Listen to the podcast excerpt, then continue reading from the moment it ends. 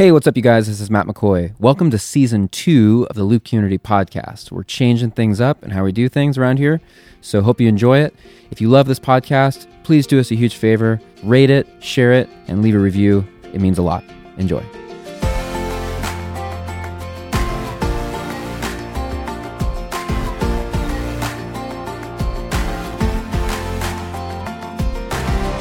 Well, a worship leader is actually not necessary. So the question really has to be is, if I'm actually not necessary, how do I help them sing to one another? And if I'm not helping them sing to one another, kindly get out of the way. What's up? Welcome to the Loop Community Podcast. We're passionate about providing tools and resources to help you run tracks easy, make it simple for you. I'm here with John Guerra. What's up, John? Hey. We're down here in your studio. Once again. And, uh... Man, I love this new format we're trying, because I think... Uh, yeah, me too. I get some good thoughts, and I get to just hang with a good friend.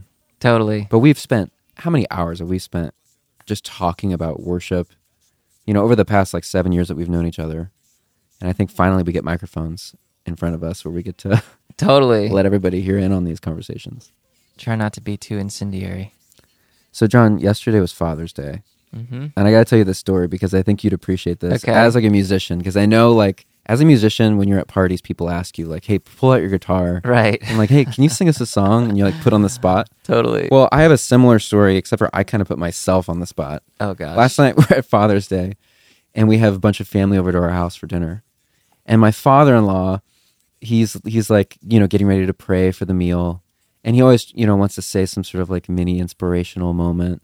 Yeah. And he's like, you know, this morning at church, they sang a song, Good, Good Father.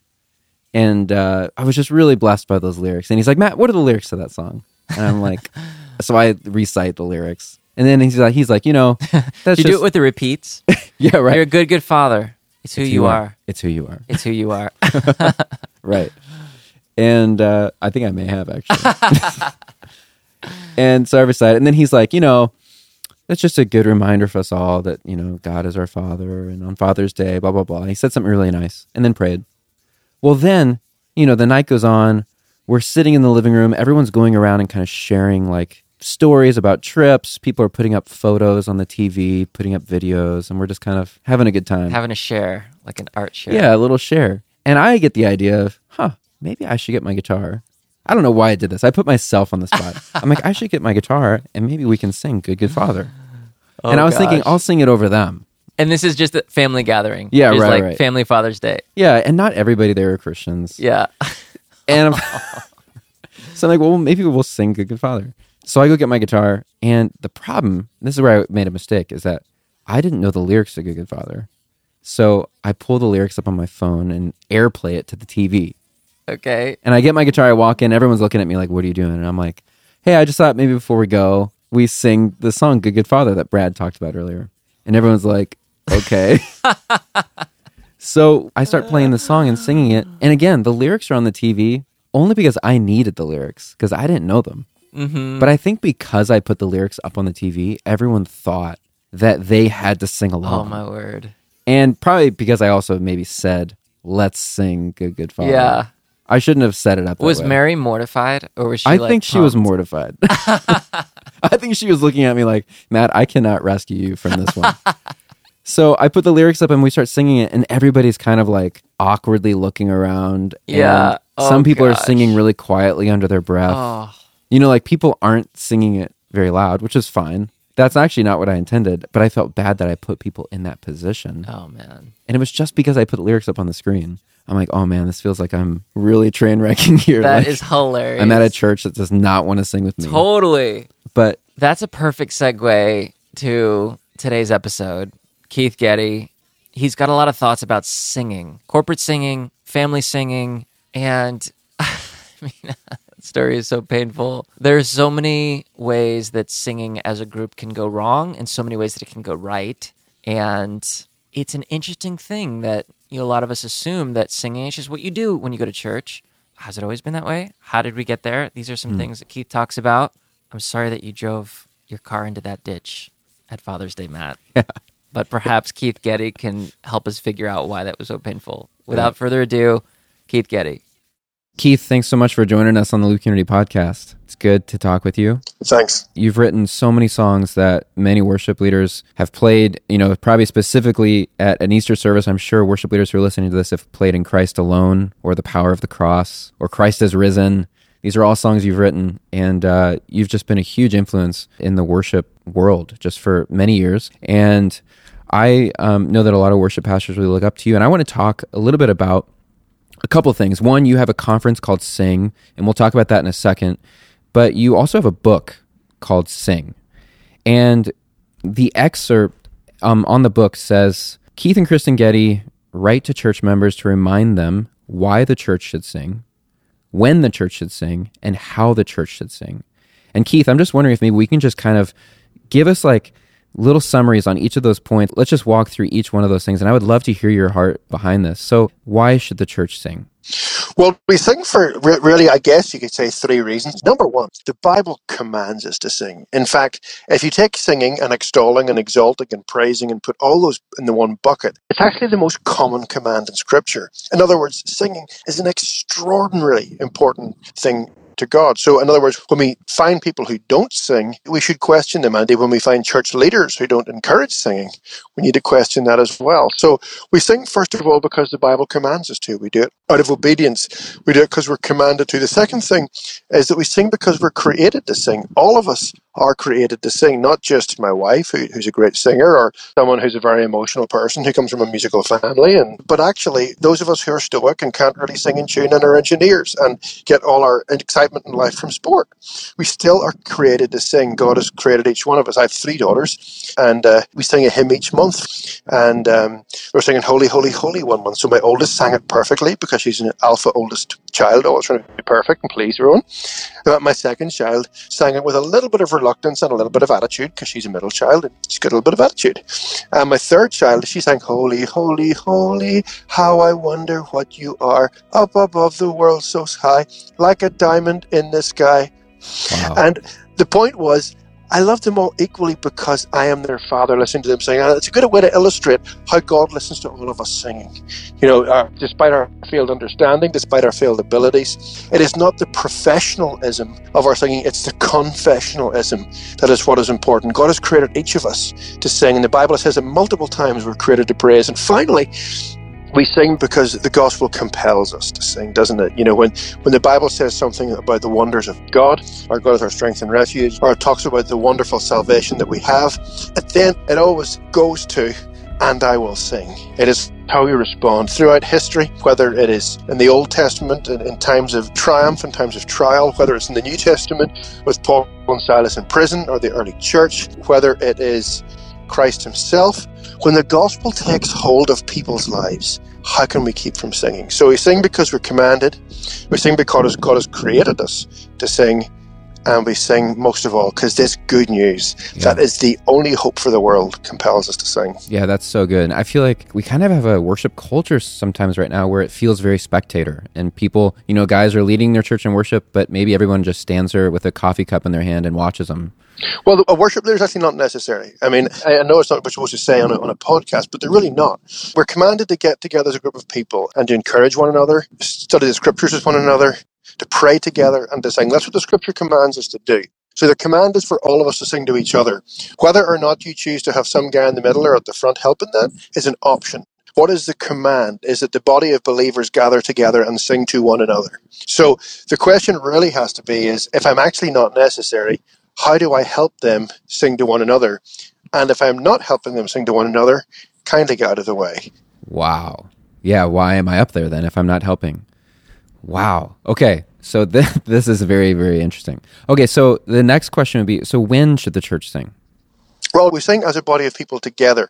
We sing because we're commanded to sing as family, but actually it affects every part of our life. So in the book, we talked about how it affects individuals, then actually how it affects our families, how singing affects our marriage, how it affects our children growing up to know the Lord. Then we take the circles out further to the church. We sing as a church. We meet together to sing together.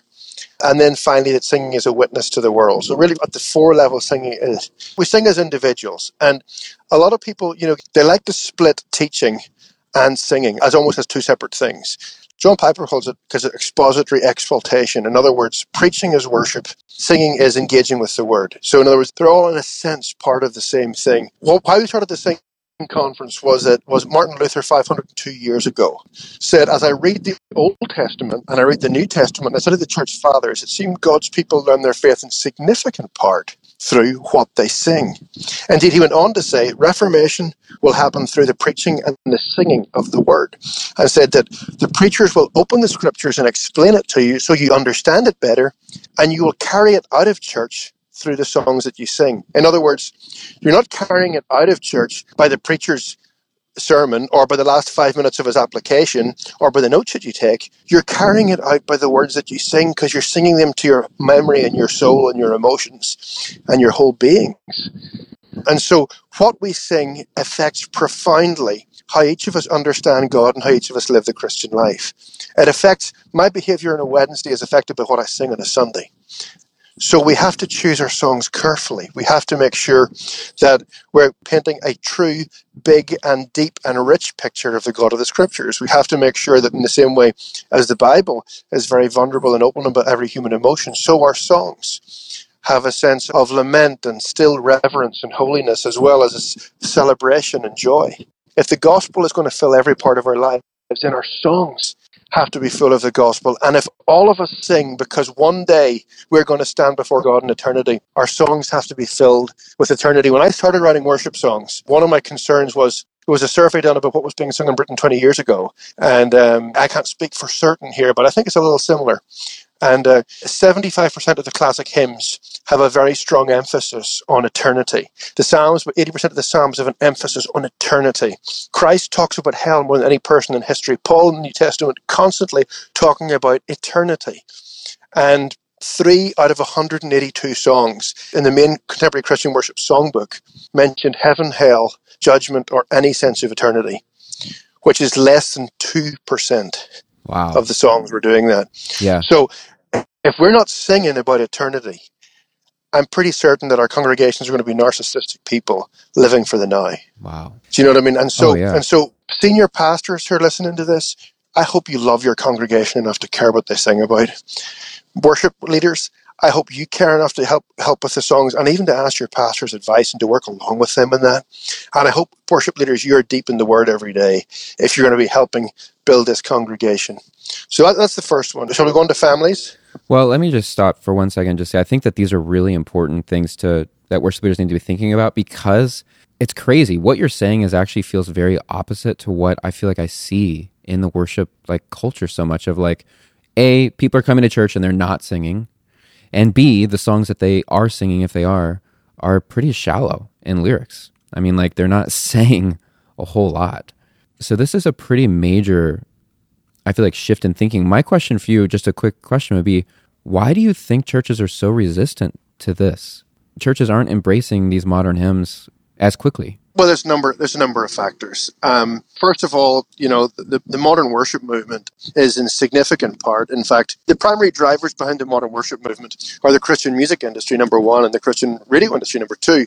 And both of those are now primarily owned by Wall Street. So these are organizations that are making decisions from the top down on short-term profitability. And I have many friends who work in both who are godly, godly people with godly families. But the decision-making of the main influencers is how do we make a profit in the next three months, six months, and at very best twenty-four months. And so there isn't really a long-term thinking. You know, even when hymn books were created fifty years ago, they were a business too. So people can't be getting on their high horse about that. But a hymn book was saying, what are the songs that can be sung for the duration of this publication? What are the songs that can be sung for thirty years, for forty years, for fifty years? So it was still a different, it was still a business model that was slightly healthier than this. So I think that's part of it. And I think that has created a culture. And then I think our worship leaders need to be students of the Word. So I think the second thing is we need to be building deep worship leaders who both are students of the Word and whose pastors are involved in what they're doing. Yeah. And thirdly, we need to actually understand why we sing in the first place. So that, that's really why the book came out. It was five hundred years after Luther's Reformation. Luther famously brought congregational singing back to the church. So we, we wrote this thing five hundred years after the Reformation. We wanted to ask the question, would Luther say the church needs to be reformed again? Yeah, that's great. All right, so let's jump into family singing. this is probably the, the area that, that we've had to learn a lot about in the last few years. I remember once I was in California and uh, somebody had arranged a meeting at Panera Bread with Doctor John MacArthur. So, of course, I was terrified.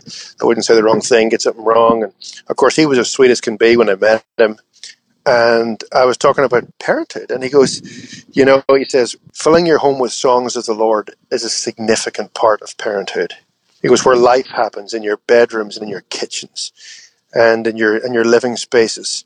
Fill them with songs of the Lord so your children grow up knowing the Scriptures, loving the Scriptures, loving church life, and constantly singing these truths to themselves in ways that are beautiful and delightful to them. And so that was a real important challenge to me. I'm walking in a horse paddock while I'm talking to you here in County Derry in Ireland. And the Bishop of Derry one hundred fifty years ago uh, was Bishop Alexander. And his wife was so concerned that children were singing shallow songs that she um, set the Apostles' Creed to poetry, which she turned into hymns to teach the next generation of children to grow up. And so we believe in one God, maker of heaven and earth, was how it starts. And her hymn, inspired by the phrase maker of heaven and earth, was all things bright and beautiful, all creatures great and small, all things wise and wonderful, the Lord God made them all. The purple-headed mountain, the river running by, the sunset in the morning that brightens up the sky, the cold wind in the winter, the pleasant summer sun. And it goes on and explains, goes through all the human senses and helps children understand that they're fearfully and wonderfully made, that they have dignity, they have value, that they have importance, that they have a creator, and that they have a redeemer. And so she helped children in schools and churches around the world for one hundred fifty years sing sing this truth to themselves, because she understood that, she said, if we don't build deep believers with children, they're not going to survive the next generation. And I think when I look at my children and the challenges they're going to have, and when your worship leaders, maybe some of them are beginning to have kids and they're watching the internet and watching the news, the challenges our kids are going to have are so far beyond what the challenges of previous generations are. We need to build deep believers, and part of that is prayer, part of that is Scripture, part of that is church, but part of that is kids who sing the truths of the faith deep into themselves each wow. day and each night as they grow up. And it's so important in our families, you know, that with all the things we do. I'm tomorrow taking my girls round to the horse riding place around the corner. We're, we're going out to the beach. We're going to go shopping. We're going to go do some, run some errands. We've got some visitors coming around, some young girls they like to hang out with. And we've got loads of things. If I don't have time, all of those things are good, and all of those things demonstrate love and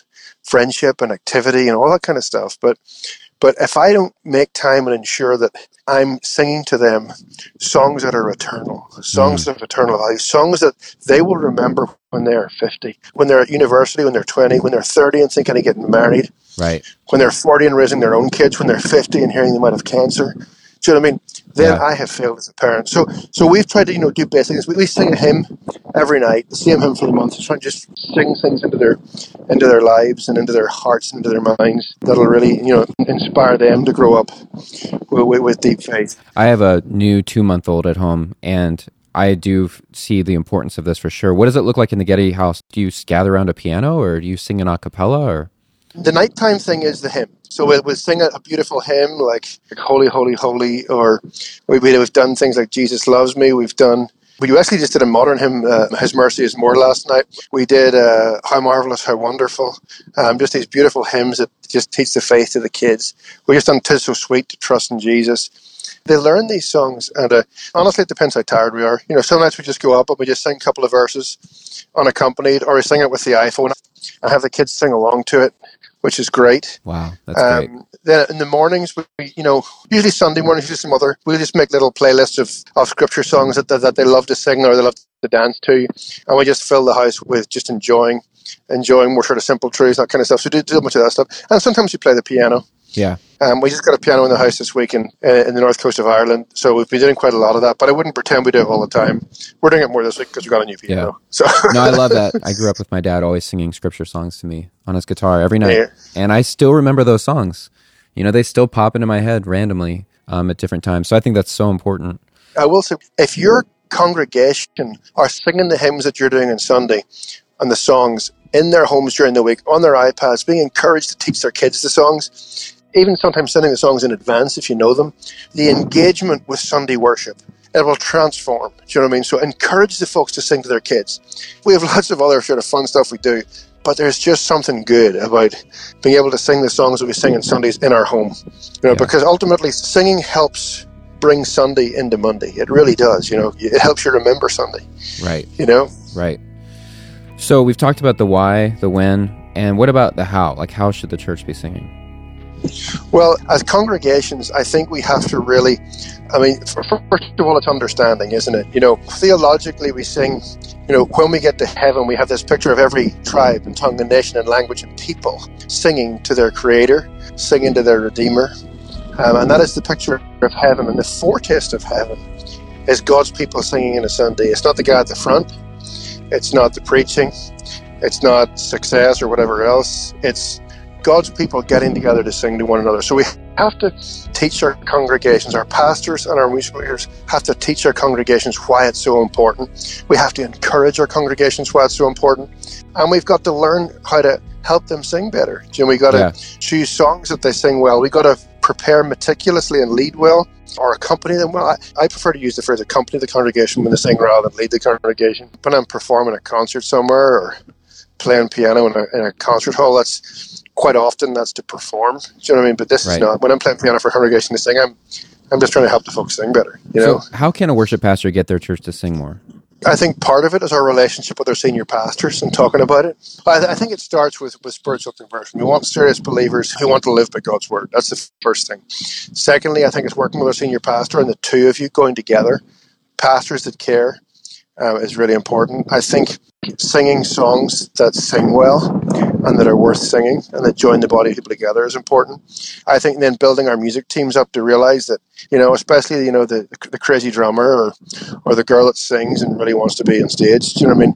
Encouraging her that a good result this morning is seeing the congregation sing well. And so after you finish, when you go backstage and you're eating donuts or whatever, or having coffee together, the first question you should, as a leader, you should be saying, well, guys, how did we do today? There's not a lot of reviewing. And I think it's helpful to say, guys, just I want to talk to you. How, how do you feel the congregation sang? If our job was to help our church family sing, how did we do this morning? Do you know what I mean? And, wow. Yeah. Instead of just talking about the performance. Yeah. I'm not trying to be mechanical about it. I'm not trying to despiritualize something that is deeply spiritual. But I think we, we have to say, how are we helping them sing? And so that becomes the goal. Hmm. Yeah, that's good. So let's just say I'm at a church that's only playing, you know, Hillsong, Bethel music. How can I convince my church? How can I start incorporating these kind of, you know, deep spiritual hymns? Well, I think I think it becomes the why first. You know, why do you want to do it? Well, we, is it because of a stylistic thing? Is it because of a personality thing? Is it because of a trend? And if it's any of those things, that's not a good enough reason. Do you know what I mean? We, I think we want to sing deeper songs because we want to know the Lord in a deeper way. And what we sing affects that. There's something about singing Holy, Holy, Holy that makes us take our faith a little bit more seriously, isn't there? And and even amongst Hillsong songs, there's something about singing, "Oh, praise the name of the Lord our God," that gives us a beautiful picture of the gospel that is so extremely helpful. Mm-hmm. Um, so we want to build, we want to grow in our faith. I think part of it is growing deeper in the Word, and part of that is singing deeper in the Word. I always encourage people. I tell the story of when I went to live in Switzerland. My wife and I got married, went to live in Switzerland, and uh, I I hated scallops until this chef, who was a crazily funny guy, really, really got me to like scallops. He showed me how he cooked them. He put some bacon in them, and he put this other stuff, and suddenly I became this massive fan. We cultivate a taste. So make a goal for this year to teach four modern hymns to your churches, and what you do is you find the love language of the church. So if the love language of the church is we like certain C C M artists or Christian radio, or if the love language of the church is we like to hear certain people sing them, or we like to learn them in advance, or we like to hear the story behind them, and we find out what the love language is, and we take four for this year. So you could take something like In Christ Alone, or Sovereign Grace of a wonderful song called Before the Throne of God Above. You know, pick songs like this you can take, and um, Mercy is More by Matt Papa and Matt Boswell, or He Will Hold Me Fast by Matt Merker. You know, these songs are being recorded by major artists. And so you can you can hear their versions of them. You can send them around the congregation, Spotify, and encourage them to listen to them. And then say, we're going to do it on Sunday. You explain why it's important. Then you do it two or th- you probably do it two or three times over a period of time just to help them chew on it.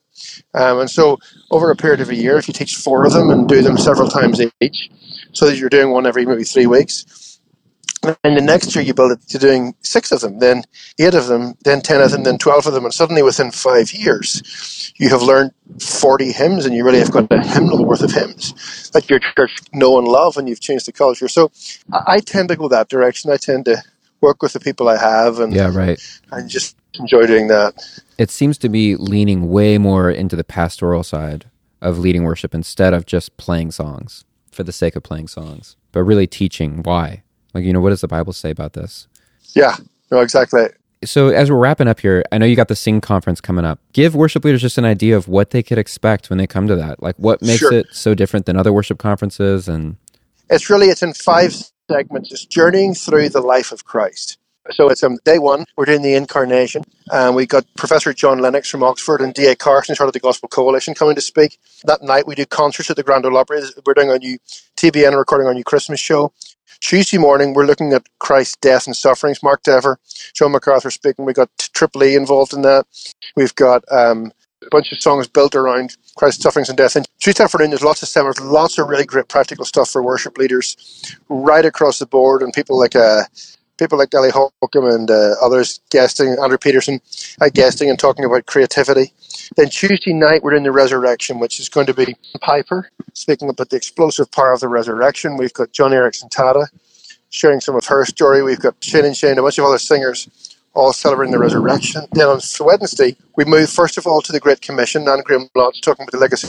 And then we finish in the final one on, on the subject of heaven. And Anne Graham Lotz is going to be doing a hymn sing of songs as she longs for heaven. I think the great thing about this year is you had lots of great, you know, old hymns and new hymns for the church.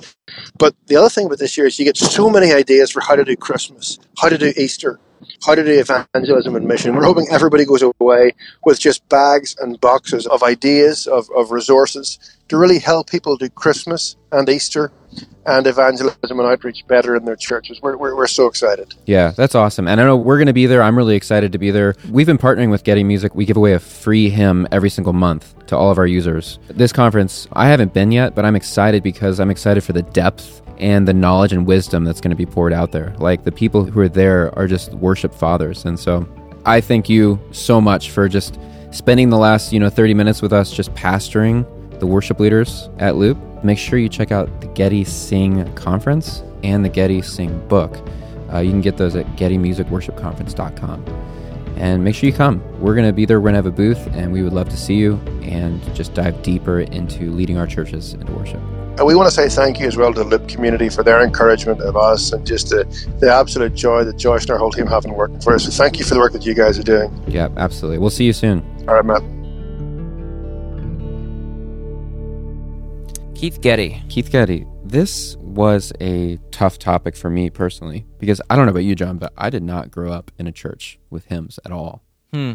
Like, my wife, Mary, grew up in a Catholic church. She can tell you all sorts of different hymns. Mm. I've even asked her, I'm like, what are your favorite hymns? And she'll say them, and I've never heard it in my life. Yeah. Because she won't even give me, like, the standard, like, you know, Amazing Grace or yeah. As Well With My Soul. Like, there's something totally different. Hymn number four hundred seventy-seven. or Yeah. I didn't grow up with hymns, so I don't know them. Mm. And I think because I don't know them, I'm also like then not really open to them. It's like one of those things where you're not comfortable. If you're not comfortable with it, yeah. it's kind of maybe the last thing you like gravitate yeah, yeah, yeah. towards. Right, right. I go towards what I'm comfortable with, which yep. would be Passion and Hillsong. Yeah. And, so this is always an interesting topic to me, because I do know that hymns are a lot older than me. mm-hmm. You know what I mean? Like, mm-hmm. So it's like I almost feel like I am going against what the church has done for hundreds and hundreds of mm. years. Like, like really, Matt McCoy? Like, you really think that you know what's best instead of versus like what the church has been singing for hundreds of years? You know what I mean? Totally. It's an interesting topic. Yeah. A hymn, I think I grew up with hymns. I, I grew up in kind of a mixture of both. My dad's a pastor, and I think he always encouraged hymns to be sung in addition to like praise courses. And I didn't grow up with this, it's either or. Yeah. I think I kind of grew up where both of them were valued for their own contribution to the life of the church. What I appreciate about a hymn, a good hymn, really gives the value of the contribution is more in the content than it is in the like the melody or... Like the presentation of it. The presentation of it, yeah, um, which is what I appreciate. Like as a songwriter, as somebody who loves poetry, I love reading, I love thickness. Sometimes when I'm going to church and I'm not leading, I'm not ready to be emotionally engaged, but I can engage with like a story. And if there's four stanzas and it's going through this whole thing, mm-hmm. it really can like stir me just because I'm, which is so funny. I, I'm an emotional person, but I'm also, I think the majority of my life Monday through Saturday is more spent like trying to engage in richness through word, through writing, and yeah, you love poetry and poetry and philosophy. Honestly, the things that move me the most these days have less to do with content. Like certain yeah. ideas really make me excited. Yeah, I remember the hymn "How Firm a Foundation." When I heard that in college, I was leading worship at school and would lead that almost every time. It was like nine stanzas, but it was so so so so so beautiful to me. And that was one of the first times that a hymn had just jumped out to me personally. When the power is less like, oh my gosh, what an insane vocal that Adele just sang, or that's a really insanely beautiful melody, you know, or that's such a great, you know, three-minute just jam, it's fast and it's up-tempo. It's like content can have its own gripping power. It's like... Yeah, right. And I think hymns kind of give space for, for that. But I also yeah. appreciated about him, he wasn't like, only hymns ever. Right. Because I think some people can just get super cranky. Be like, there's no room ever for any kind of praise chorus or any kind of... I don't like the splitting, like when it's dualistic, when it's like either or. I think I think there's got to be a balance. Yeah, right. Yeah, he mentioned, oh, praise the name, some modern worship choruses. Yeah. From what I know of you, you know, as long as we've been friends, I know that you like desire and hunger for like a rich literary word, mm-hmm. you know, through poetry. So I would think that hymns would be like your jam. Right. Have you ever tried writing a hymn, like a... classic four stanza hymn? I honestly, not really, though. I Will Follow, the song I released, I Will Follow, like four or five years ago. It's got like six verses to it. Yeah. And it doesn't tell us, it kind of tells a story by, because it starts with like, it starts in the middle of life and it ends in death. So in that sense, it kind of has an arc. But what's funny is the form of a hymn feels very, I don't know, it just feels kind of archaic to me. I think that you can do the same thing that a hymn does and in have rich content in a song. Yeah, um, and it almost feels like it's harder because you're working with fewer words. Right. So what is it that classifies a hymn versus a song? I was just thinking about that. I think what classifies as a hymn is like multiple stanzas that take you from like beginning to end. Like like birth to resurrection? Yeah, and everything in between. Though I'm sure there's people who are much smarter than us that can kind of define it specifically. But I think of certain hymns like I Surrender All, kind of praise chorus. I right. surrender all. I think when people say hymns, what they really mean is like the hits, you know, Holy, Holy, Holy, Amazing Grace. Or like the era. The era, yeah, songs. It kind of feels a certain way. Yeah, that is interesting. Because maybe the songs we're writing today, two hundred years from now, will be a hymn. Hymnish, totally, totally. I don't know. I know. Because there are verses, and then there is a little like stanza, like a chorus. I guess what we have now, though, is like, you know, these big, long guitar interludes and intros and a lot of woes. Yeah. I do think... hymns have a way of helping us sing about things we don't normally sing about because mm. people one hundred years ago, one hundred fifty years ago, they were just naturally concerned with different things. So like he talked about eternity and heaven and this sort of like not yet figured a lot more prominently. Mm-hmm. I was reading a dissertation by the worship pastor at Bethlehem Baptist in Minnesota, John Piper's church, and it's very excellent. We, sh- we should actually have him on the podcast. He's very good. But he talked about how he did a comparison between hymns and modern worship songs. And basically, he's not one of these people who's like, hymns are all the best. And modern. He, he's very much like us. He enjoys both and likes to just serve the church in whatever way is going to help them the most. But in his evaluation, he said that one hundred, one hundred fifty years, they favored the not yet more than the already. So we've heard that, like the already and not yet. We are we are saved now, and we have the full riches of Christ now, but there's also something that's yet to be realized. There's mm-hmm. a kingdom that is yet to be realized. There's justice that's yet to be realized. I'm not going to, in this life, become perfect. Like there's going to be things I'm going to struggle with. This sort of not yet, this longing for God to be here, right?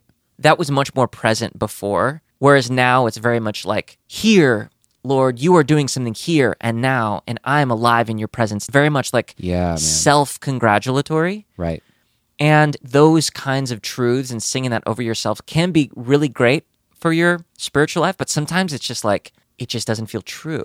It just feels like, oh, I need words and I need songs to embody the longing that I feel most days. The fact that I don't feel like being a Christian today, or I don't feel like I believe these things, or I don't feel like I can love my neighbor, or I, I'm just, I'm surprising myself with the rottenness and things that are very much like yeah. things that we talk about, you know, totally. Privately as friends or something. What he's saying is hymns actually used to put some language to that corporately. So people would come and be like, Lord, just to be nearer to you, Lord. Mm-hmm. But that is really interesting though, because there are a lot of songs that are very much like what you're doing right now. Yeah. You know, almost as if like what we're experiencing now is the climax. Exactly. Like this is the end. Yep. But and it's, that's just not true. But it's not true. No. Wow, that's really fascinating. I've yeah. never thought about that. Yeah. So I, I think hymns help us help us to do that. He talked about the love language of the church, and I, I like that concept. The love language was the, was it Gary Chapman?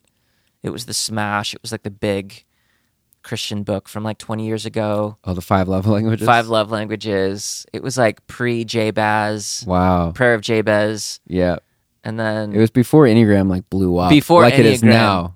It was like the, it was the Enneagram for our parents' generation. Yeah. But it was helpful. Five Love Languages, it's like, is it quality time? Is it words of affirmation? Is it gifts? Service. Service. It's like... It's interesting to think of a congregation as having a love language. I think of a story. I remember I, I had coffee with a young worship leader probably seven years ago, eight years ago, and he was like a freshman in college, and he'd been hired by a church, small church, to kind of lead. And he was super into just what was hip at the time, Hillsong, Passion. But the church had been doing hymns for like twenty, thirty years. And he was the grandson of somebody who went to the church yeah. and was the only one who wanted to do music. And so, like, the sweetest kid ever, right. but, like, he's like, why isn't this working? I'm bringing it, you know, the band's rocking it. We've got two guitar players. We're, and I'm like, I'm in town, man. I'd love to come visit just to hear. So I went, and it was it was really rough because there was a lot of people who clearly, you know, if if we said this is a passion song, they would think you're talking about, like, passionate. Like, yeah. they've been singing hymns. And then he came in and led worship, and it was, like, super loud. Yeah. And it was rocking, right? And they were clearly very uncomfortable. And it was just, there was a dissonance. Mm-hmm. He, he needed to know that this wasn't their love language. Right. Like there, there right. needed to be like a one or two or like yeah. fifteen steps before they get. Yeah. And I think that's really important. Like serve your body. Try not to take too many cues from yeah. the big names. That's interesting. I see that in the Facebook groups all the time. People say, mm. and they blame it though on the people. Mm. They're like, you know, this isn't working. People aren't engaging because they need to get with it. Like they oh need to, gosh. They just want me to play these old hymns, and I'm like bringing what's new and current, and they just need to like get with the times. Oh my gosh! And they blame it on the people, you know, not you know being old and not hip. My spouse is not receiving my love. It's therefore their fault. Yeah, right. For not receiving it. It's like, well, what are you doing? Well, I'm super busy and I can't spend any time, but I send flowers every month. It's like, well. Maybe it's maybe the love language is time and not flowers. Or so, it's like yeah, that's interesting. And none of them are right or wrong over each other. They're just different. And so knowing your congregation, yeah, and knowing what what is it, what's the meal that they need to be served, what's going to serve them. Mm-hmm. I appreciated his his focus on like mm. the theological journey because I think that leaves room for some of the more practical elements to be different.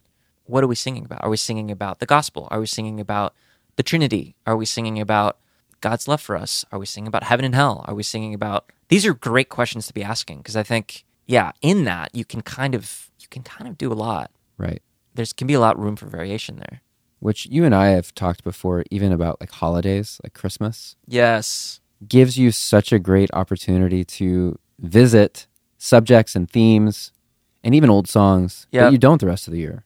And we should be actually enjoying that, like totally drinking all of that in.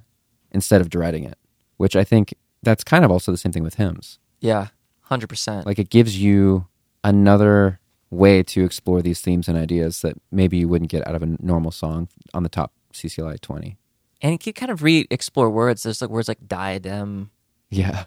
Words like Royal Ebenezer. Diadem. Yeah. It's like these are not things that are in our normal vernacular anymore. I personally appreciate that as somebody who loves words and loves... Right.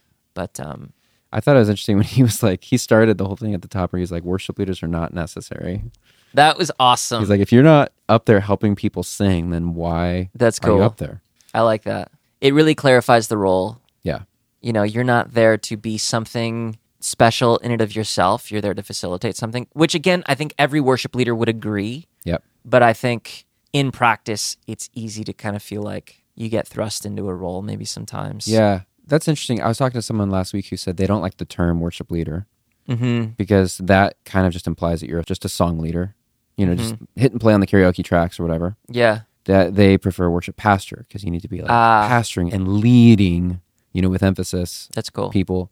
But it makes me think with this, he's almost saying like, I don't know, maybe I'm misunderstanding it. Is he saying that we actually should be there, just lead people through the song, like get people singing? Like you're mm-hmm. a facilitator. You don't have to like get involved in like the other sermon and, and preach and pastor. Am I hearing that differently? I mean, I think he's saying that like the best way to pastor your people is by just getting them to sing. And I think what he's more saying is that it's it's less of a solo and more of like a facilitator. I don't think he'd have any issue with the worship pastor per se. But you're not up there to perform, for them to watch you and adorn you. Yeah. Like the singing a song over the people, I, I don't think he would be down for that. I don't think that's like, hmm. in a church service, I don't think there's room, the way he's describing it, for like, we're just going to sing the song over you for a moment. Which I I would have to think about that. I personally feel like there is room for that in our modern, modern services. But maybe I'm wrong, because Keith Getty is a lot smarter than me. I mean, I've thought about singing in terms of what I always say is we sing because God doesn't want us to just recite true things about him. Like if it's all mm. about truth, if it's all about content, then why why use melody? Yeah, why not just say it? Why not just say it? But he doesn't say just recite true things. He says sing. So then it begs the question, mm. well, what is the physiological and psychological component of singing that God knows does something to us? Mm.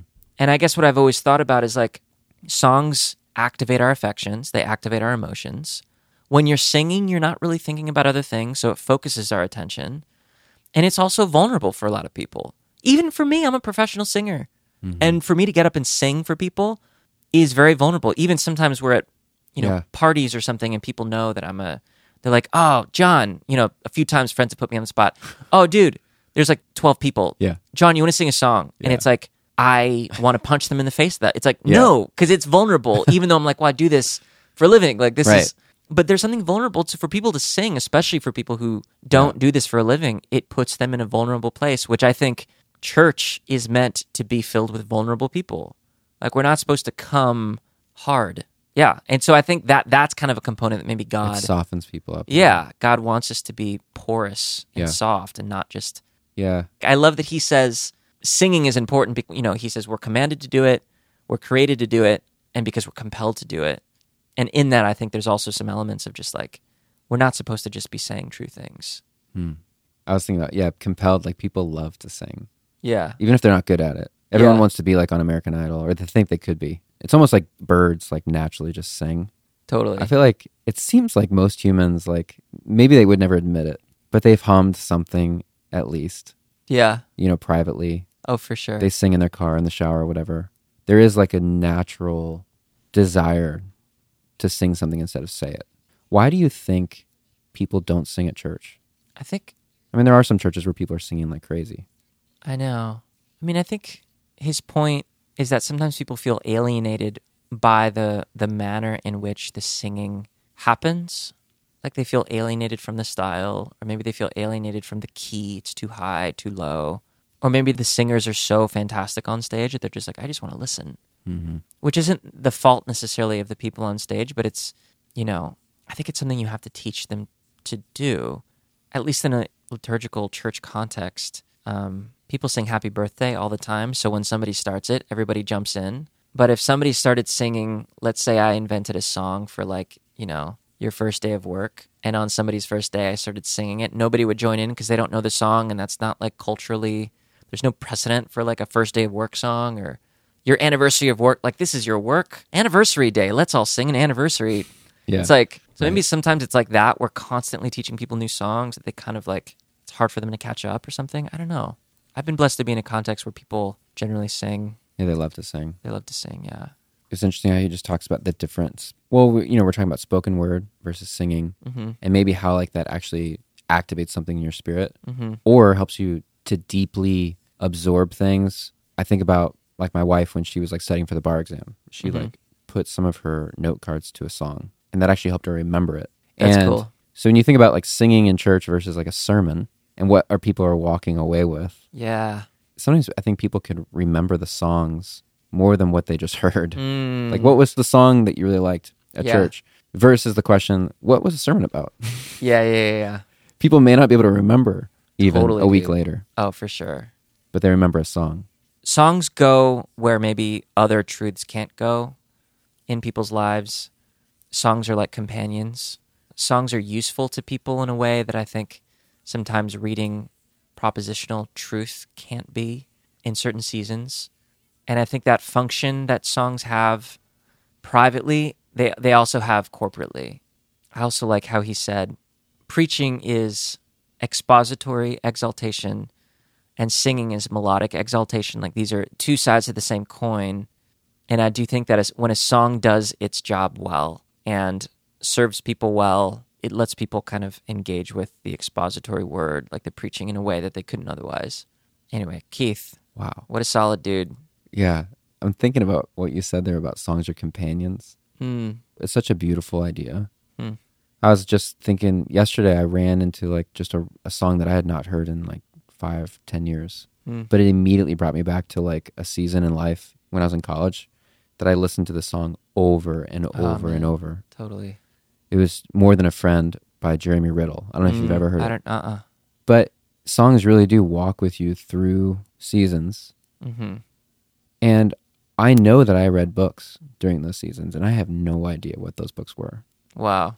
But I remember the song. Hmm. Songs do get to a deeper spot inside of you. I have this vision of just like, like if your soul is like concrete, like reading a book maybe can like kind of like sit on top of the concrete, build layers on top. But like songs are like water. They can like get into the cracks of the concrete and go like deeper below the concrete mm. surface. And like, that's awesome. A song is like liquid in that sense. It reaches a totally different level. Totally. What a cool thing for worship leaders that we get to like be a part of that.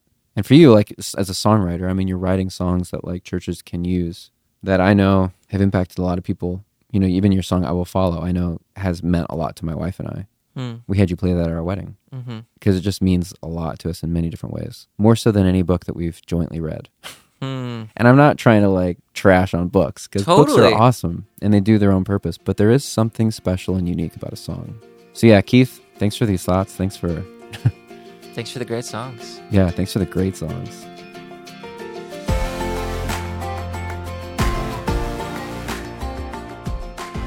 Thanks for joining us on the Loop Community Podcast. Music from this episode is brought to you by John Guerra from his album Little Songs. Make sure you check it out on Apple Music or Spotify. If you enjoy listening to this podcast, leave a review and a rating. It means a lot. We'll see you soon.